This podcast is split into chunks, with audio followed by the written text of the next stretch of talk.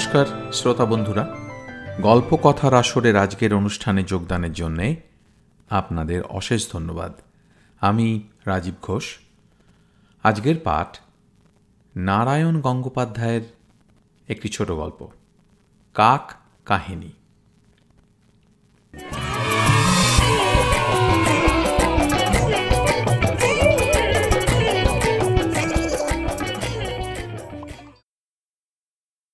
বাড়ির সামনে রকে বসে একটু একটু করে ডালমুট খাচ্ছি আর একটা কাক আমাকে লক্ষ্য করছে।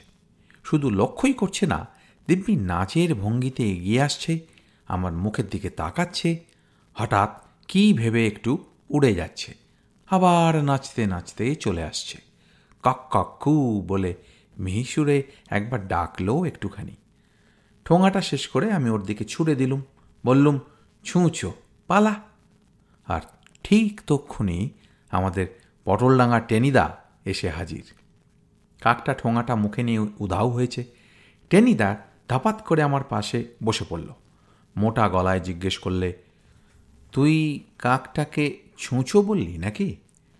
বললুম বই কি? বলিসনি কখনো বলিসনি। ওদের ওতে খুব অপমান হয়। অপমান হয় তো বই গেল আমার। আমি বিরক্ত হয়ে বললুম। কাকের মতন এমন নচ্ছার, এমন বিশ্ব বকাটে জীব দুনিয়ায় আর নেই। বলতে নেই রে পেলা, বলতে নেই। টেনিদার গলাটা কেমন যেন উদাস উদাস হয়ে গেল। তুই জানিস নে, ওরা কত মহৎ, কত উদার। তোদের কত নাক্কা এটা খাব না, ওটা খাব না, সেটা খেতে বিচ্ছিরি। কিন্তু কাকদের দিকে তাকিয়ে দেখ, যা দিচ্ছিস তাই খাচ্ছে। যা দিচ্ছিস না, তাও খেয়ে নিচ্ছে। মনে কিচ্ছুটিতে নাটি নেই। একবার চিন্তা করে দেখ বেলা মন কত দরাজ হলে। আমি বললুম, থামো, কাকের হয়ে তোমাকে আর ওকালতি করতে হবে না। আমি যাচ্ছি।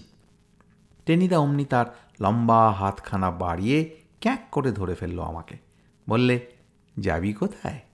হতচ্ছাড়া হাবুল সেনের বাড়িতে গিয়ে আড্ডা দিবি? নইলে ক্যাবলার ওখানে গিয়ে ক্যারাম খেলবি। এই তো খবরদার চুপ করে বসে থাক। আজ আমি তোকে কাক সম্পর্কে জ্ঞান মানে সাধু ভাষায় আলোক দান করতে চাই। অগত্যা বসে যেতে হলো। টেনিদার পাল্লায় একবার পড়লে সহজে আর নিস্তার নেই। টেনিদা খুব গম্ভীর হয়ে কিছুক্ষণ নাক টাক চুলকে নিলে, তারপর বললে, আমার মক্ষদা মাসিকে চিনিস? বললুম, না। না চিনে ভালোই করেছিস। যাকে মক্ষদা মাসি তো তেলেনি পাড়ায় থাকে। মাসির আর সব ভালো, বুঝলি? কিন্তু তার তিলের নাড়ু তৈরি করে আর কেউ গেলেই তাকে খেতে দেয়। সে তো বেশ কথা। আমি শুনে অত্যন্ত উৎসাহ বোধ করলুম। তিলের নাড়ু খেতে তো ভালোই। ভালোই? টেনিদা মুখটাকে বেগুন ভাজার মতো করে বললে মক্ষদা মাসির নাড়ু একবার খেলে না? বুঝতে পারতিস। কি করে যে বানায় তা মাসিই বলতে পারে। মার্বেলের চাইতেও শক্ত কামড় দিলে দাঁত একেবারে ঝনঝন করে ওঠে। সকালবেলায় একটা মুখে পুড়ি নিয়ে চুষতে থাক, সন্ধেবেলা দেখবি ঠিক তেমনটি বেরিয়ে এসেছে।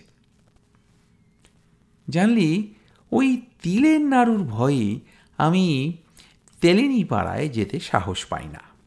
কিন্তু কি বলে, এই বিজয়া টিজয়াটা তো আছে, প্রণাম করতে দু একবার যেতেই হয়। আর তক্ষণি তেলের নাড়ু। গোটা আষ্টিক দিয়ে বসিয়ে দেবে।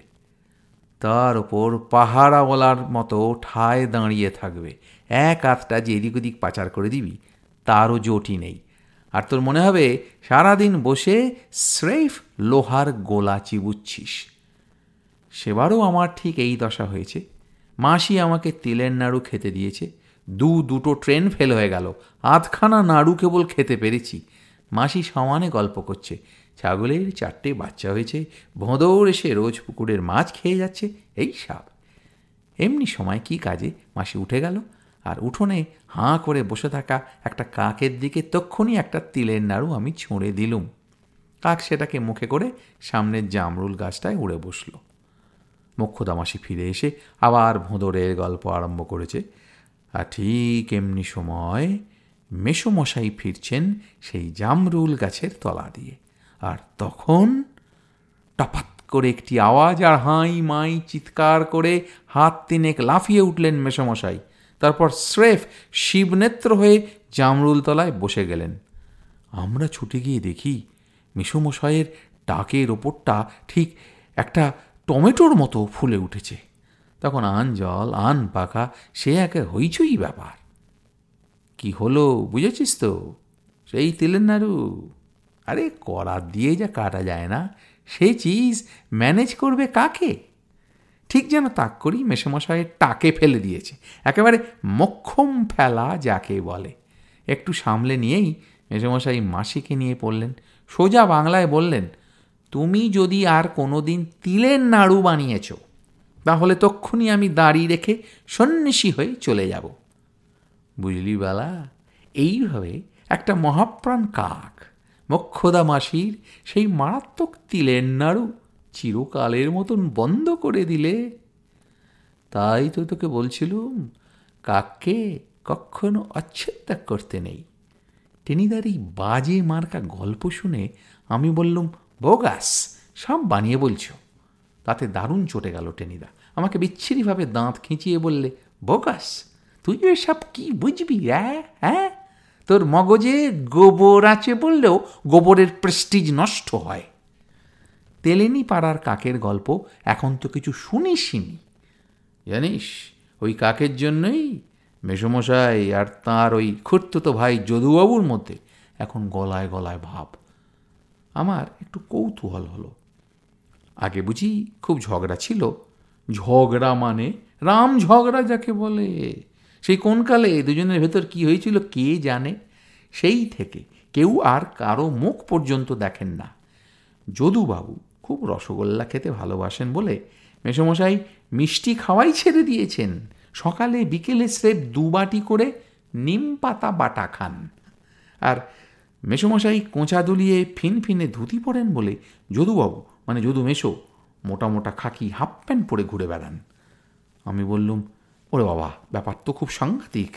সাংঘাতিক বলে সাংঘাতিক। একেবারে পরিস্থিতি বলতে পারিস।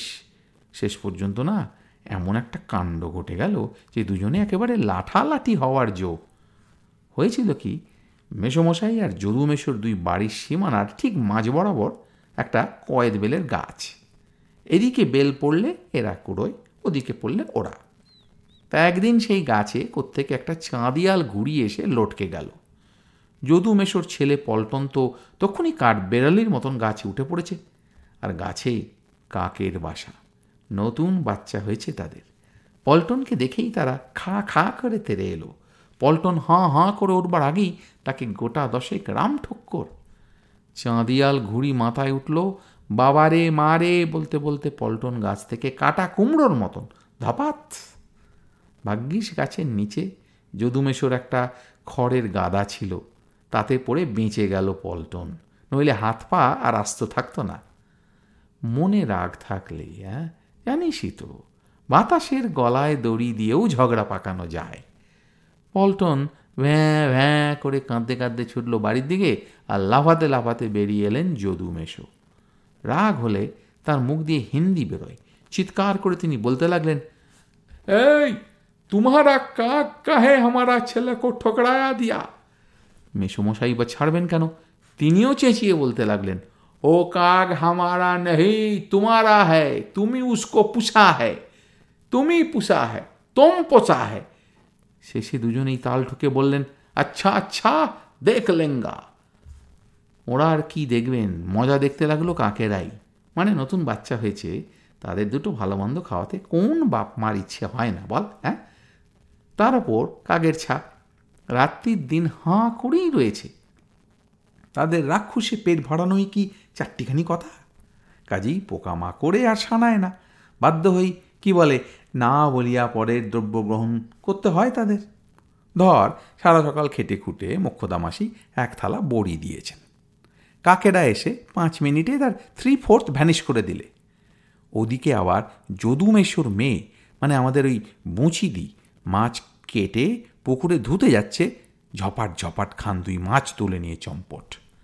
কাজেই ঝগড়াটা বেশ পাকিয়ে উঠল। কাক নিশ্চিন্ত কাজ গুছিয়ে যাচ্ছে আর দুই মেশো সমানে এ ওকে শাসাচ্ছেন দেখলেঙ্গা দেখলেঙ্গা শেষে আমার রিয়েল মেসমশাই ভাবলেন, একবার সরেজমিনে তদন্ত করা যাক। মানে কয়েদবেল গাছে যে ডালে কাকের বাসা, সেটা তাঁর দিকে না যদু মেশোর দিকে। গুটি গুটি গিয়ে যেই গাছতলায় দাঁড়িয়েছেন, ব্যাস। অমনি খা খা করে আওয়াজ আর টাকাস টাকাস মেসমশায়ের মাথায় টাক আছে তো আগেই বলেছি। সেখানে কয়েকটা ঠোকর পড়তেই ঊর্ধ্বশ্বাসে ছুটে পালালেন তিনি আর চিৎকার করতে লাগলেন, কিসকো কাক, এখন আমি বুঝতে পারা হয় ওদিকে যদুমেশও ভেবেছেন, কাকের বাসাটা কার দিকে পড়েছে দেখে আসি। যদুমেশো রোগার চটপটে, তাই হাফ প্যান্ট পরেন তিনি সোজা গাছে উঠতে লেগে গেলেন। যেই একটুখানি উঠেছেন, অমনি কাকদের আক্রমণ। মেরে ফেললে মেরে ফেললে! বলে যদুমেশো খড়ের গাদায় পড়ে গেলেন আর চেঁচিয়ে উঠলেন, কিসকা কাক এখনই প্রমাণ হো গিয়া! মেসমশাই সোজা গিয়ে থানায় হাজির। দারোগাকে বললেন, যদু চাডুজ্যের পেট ক্রো আমার ফ্যামিলিকে ঠোকরাচ্ছে, আমার সম্পত্তি নষ্ট করে ফেলছে, আপনি এর বিহিত করুন। পেট ক্রো। কিছু বুঝতে না পেরে দারোগা একটা বিষম খেলেন। আগে হ্যাঁ পোষা কাক। যদু চাটুর্যের পোষা কাক। দারোগা বললেন, ইম্পসিবল। কাক কখনো পোষ মানে? কাক কারও পোষা হতে পারে নাকি? মেসমশাই বললেন, পারে, স্যার। আপনি ওই ধরিবার যদু চাটুর্যকে জানেন না। ওর অসাধ্য কোনো কাজ নেই। দারোগা তখন কান পেতে সব শুনলেন। তারপর মুচকি হেসে বললেন আচ্ছা আপনি এখন বাড়ি যান। আমি বিকেলে আপনার ওখানে যাব তদন্ত করতে। মেসমশাই বেরিয়ে যেতে না যেতেই যদু মেশো গিয়ে দারোগার কাছে হাজির। স্যার, মধু চাটুর্যে কয়েদবেল গাছে কাক পুষেছে আমার সঙ্গে শত্রুতা করবার জন্যে। সেই কাকের উপদ্রবে আমি ধনে প্রাণে মারা গেলুম। দারোগা ভুরু কুঁচকে বললে, পেট ক্রো, নির্ঘাত। দারোগা যদুমেশোর কথাও সব শুনলেন। তারপর বললেন, ঠিক আছে, আমি বিকেলে যাব আপনার ওখানে তদন্ত করতে। বাড়ি ফিরে দুই মেশোই সমানে ওকে শাসাতে লাগলেন। আজ বিকেলে পুলিশ আয়েগা, তখন বোঝা যাবে কোন কাক পুষা হ্যায়। দারোগা এসে প্রথমেই মেসমশাই, অর্থাৎ মধু চাটুর্যের বাড়িতে ঢুকলেন। মেসমশাই তাকে আদর করে বসালেন খুব করে চা আর অমলেট খাওয়ালেন, কাকের বিশদ বিবরণ দিলেন, তারপর বললেন, ও সব যদু চাটুর্যের শয়তানি। দেখুন না, দুপুরবেলা ছাতে আমার গিন্নি শুকনো লঙ্কা রোদে দিয়েছিলেন, তার অর্ধেক ওর কাক নিয়ে গেছে। দারোগা বললেন, চলুন, ছাতে যাই তাহলে। কিন্তু ছাতে যেতেই দেখা গেল, তার এক কোণে ছোট একটা রূপোর ঝিনুক চিকচিক করছে। দারোগা সেটা কুড়িয়ে নিয়ে বললেন, এ ঝিনুক কার? আপনার বাড়িতে তো কোনো বাচ্চা ছেলে পুলে নেই। মক্ষদা মাসি ঝাঁ করে বলে বসলেন, ওটা ঠাকুরপোর ছোট ছেলে লোটনের মুখ পোড়া কাগে নিয়ে এসেছে। শুনেই দারোগা তেলে বেগুনে জ্বলে উঠলেন, বটে, ও বাড়ি থেকে রূপর ঝিনুক এনে আপনার ছাতে ফেলেছে। তবে তো একাক আপনার? দাঁড়ান, দেখাচ্ছি আপনাকে। মেসুমশাই হাউমাউ করে উঠলেন, কিন্তু দারোগা কোনো কথা শুনলেন না। তক্ষুনি হনহনিয়ে চলে গেলেন যদু মেশোর বাড়িতে।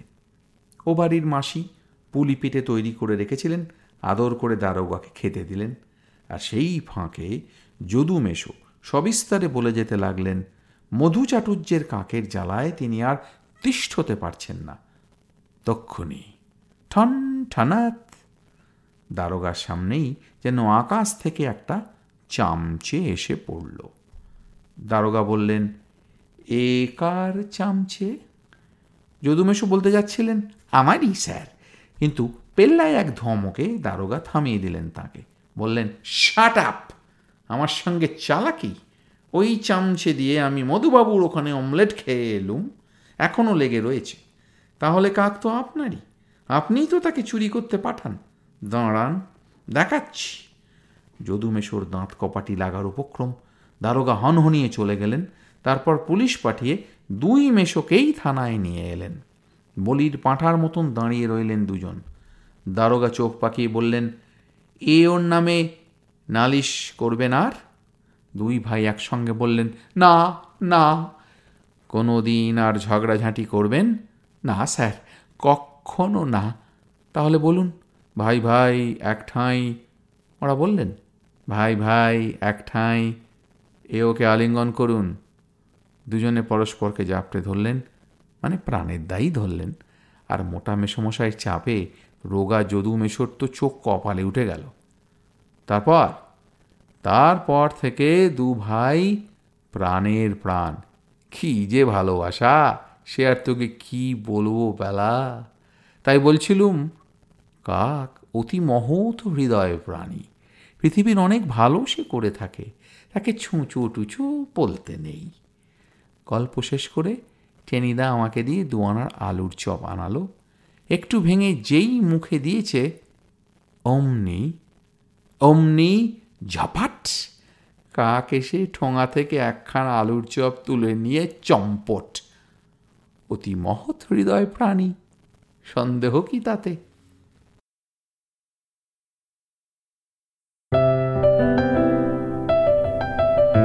আপনাদের মতামত আমাদের জানাতে ভুলবেন না কিন্তু, শ্রোতা বন্ধুরা।